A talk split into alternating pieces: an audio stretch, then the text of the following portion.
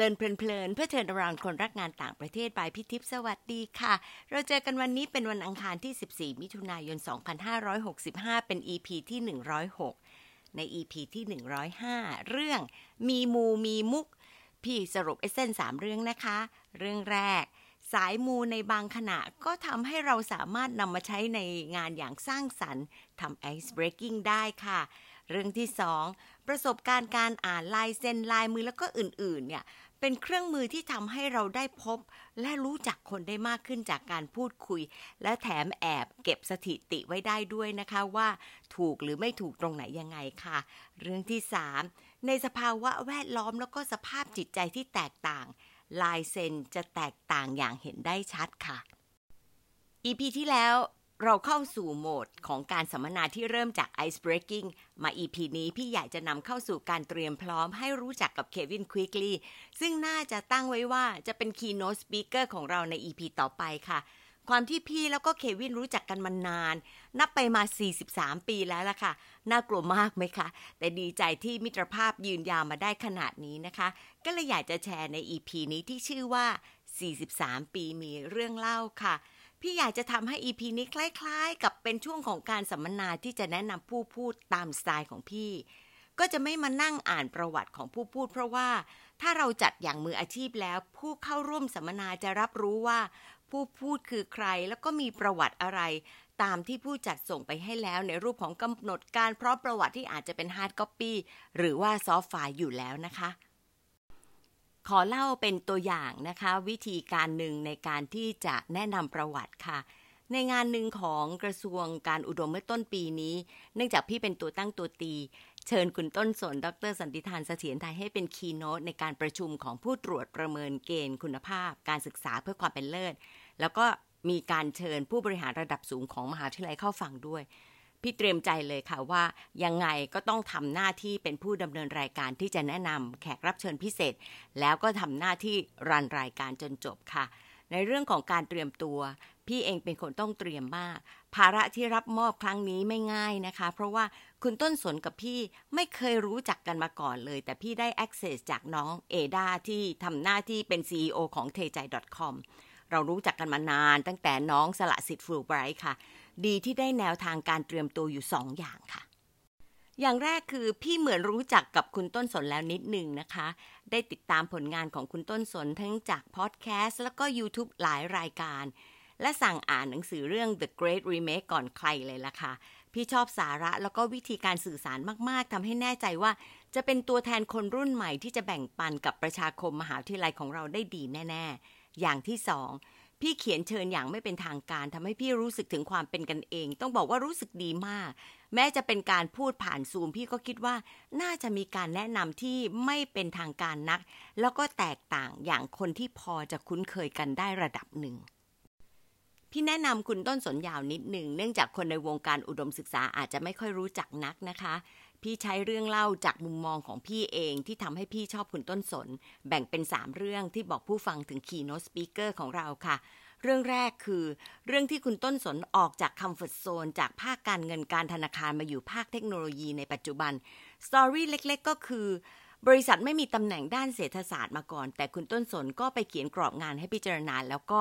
ได้ไปทำในบริษัทนี้ค่ะ เรื่องที่สองคือสรุปสาระหลักๆ ของหนังสือ Futuration แล้วก็ The Great Remake ที่คุณต้นสนเขียน เลือกแง่มุมที่พี่คิดว่ามหาวิทยาลัยควรจะสนใจ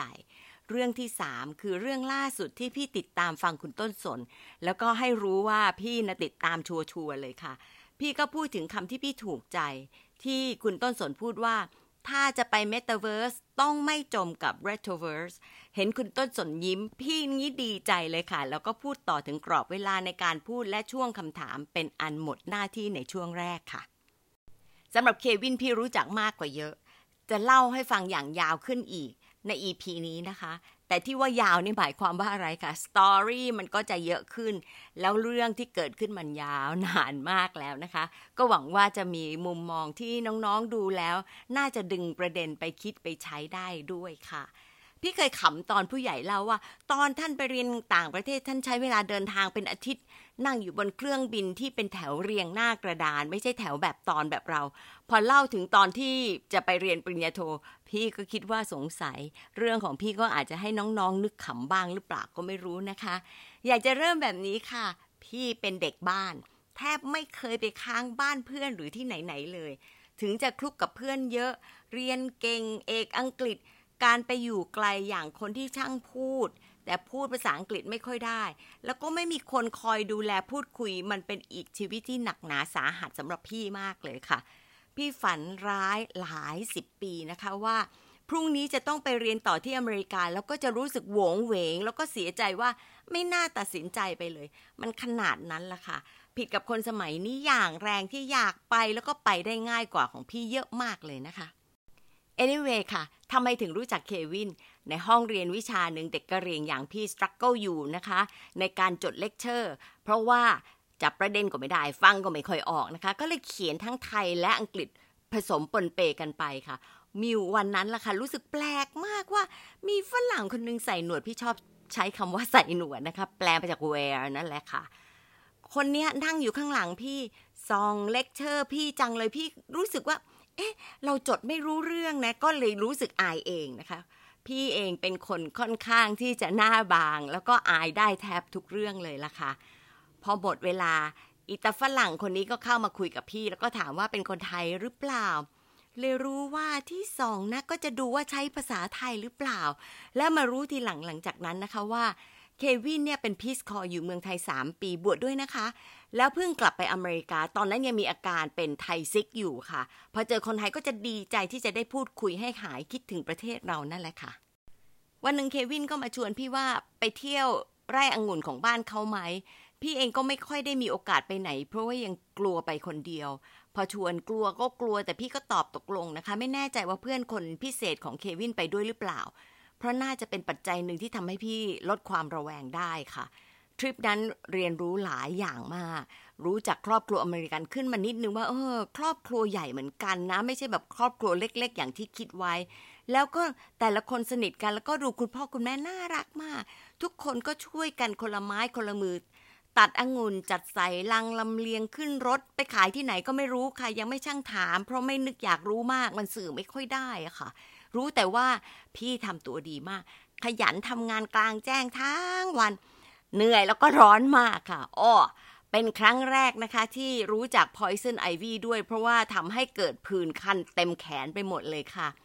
มา reflect ทีหลังถึงรู้ว่า ทริปนั้นคุ้มหลายเรื่องที่สำคัญคือ คุ้มกับการข้ามความกลัว ทั้งกลัวฝรั่ง กลัวการประชนภัย กลัวทำไม่ได้แล้วก็ทำตัวไม่ถูกด้วยค่ะ ครั้งนี้ได้เจอกับเควินแล้วพูดกันถึงความหลังอีก เราแก่ขนาดนั้นแล้วล่ะค่ะ มาคุยถึงความหลังนะคะ เควินบอกว่าแปลกใจมากที่พี่ตอบตกลง สงสัยจะเห็นหน้าพี่ตื่นกลัวตลอดเวลา แล้วก็งงที่พี่สามารถจะนอนบนพื้นเป็นปึกกับคนในครอบครัว โดยไม่บ่นอะไรเลย ไม่อยากจะบอกเลยค่ะสงสัยยังบ่นเป็นภาษาอังกฤษไม่ค่อยได้ค่ะ มีเรื่องขำนิดหนึ่งค่ะ เควินมาขอโทษอย่างจริงจังเมื่อเดือนที่แล้วเอง บอกว่าเสียมารยาทมากที่ตอนเรียน แอบส่องสมุดเลคเชอร์พี่ พี่หัวเราะอย่างดังเลยค่ะ แต่ได้เรียนรู้ว่าจริง ๆ บางเรื่องบางคนเขาก็อยากจะขอโทษจริงจัง เพื่อที่ให้เขารู้สึกว่าโล่งใจ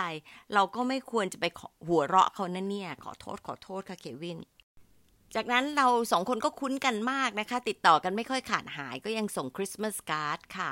พี่เองเวลาเขียนภาษาอังกฤษเนี่ยก็จะเขียนเป็น block letter ก็พออ่านได้ แต่ถ้าภาษาไทยลายมือยังไม่ค่อยดีเลยนะคะ จนถึงเดี๋ยวนี้ค่ะ แต่ยังไงก็ตามแม้ว่าจะรู้สึกว่าเชย พี่โดยลึกๆยังมีความรู้สึกว่าการส่งการ์ดด้วยลายมือเขียนเนี่ยให้ความรู้สึกที่ดีจังเลยแม้แต่เพื่อนๆบางคนในไทยก็ยังบอกเลยค่ะว่า เวลาได้การ์ดได้ความรู้สึกดีๆ จากพี่ไปค่ะ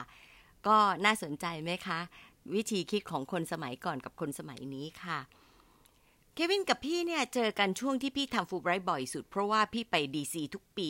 ถ้าสะดวกก็นัดเจอ หรือเวลาพี่จัดปาร์ตี้ให้น้องๆ แล้วก็ศิษย์เก่า เควินก็เป็นถือว่าเป็นศิษย์เก่าฟูไบรท์ด้วยนะคะ ก็มากับซูซานภรรยาแล้วก็มาแจมตลอดค่ะเควินยังมาอยู่ไทยอีกหลายครั้ง มาอยู่ยาวเลยก็ตอนที่มาเป็น director ของ Peace Corps Office ประเทศไทย แล้วก็ยังมาตอนที่เป็น Fulbright Specialist แล้วก็มาตอนที่เราฉลองครบรอบ 60 ปีของ Fulbright Thailand ค่ะ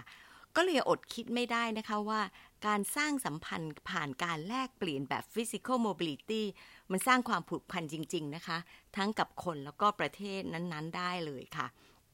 ตามนิยามของอาจารย์ปราณีทิพรัตน์ที่เน้นย้ำเหมือนกันว่า เนี่ยแหละ คือซอฟต์พาวเวอร์จริง ๆ ไม่ใช่แค่ หยิบจับบางเรื่องบางด้านของวัฒนธรรม แล้วมาบอกว่าเป็นซอฟต์พาวเวอร์ค่ะ ต้องเป็นในแง่ที่ทำให้มีผลต่อค่านิยม แนวคิดแนวปฏิบัติ หรือนโยบายบางอย่างด้วยค่ะ มา reflect กันค่ะ ได้ keyword อะไรดีๆ จากตอนนี้บ้างไหมคะ คืออะไรคะน้องๆฟังแล้วคิดว่า ประสบการณ์การเรียนในต่างประเทศให้ประโยชน์อะไรบ้าง ยังไงคะ ขอบคุณที่ตามฟังแล้วพบกันวันอังคารหน้า ที่จะเข้าสู่สาระหลักที่จะสะดุดใจเรื่องการปิดวิทยาลัยนะคะ สวัสดีค่ะ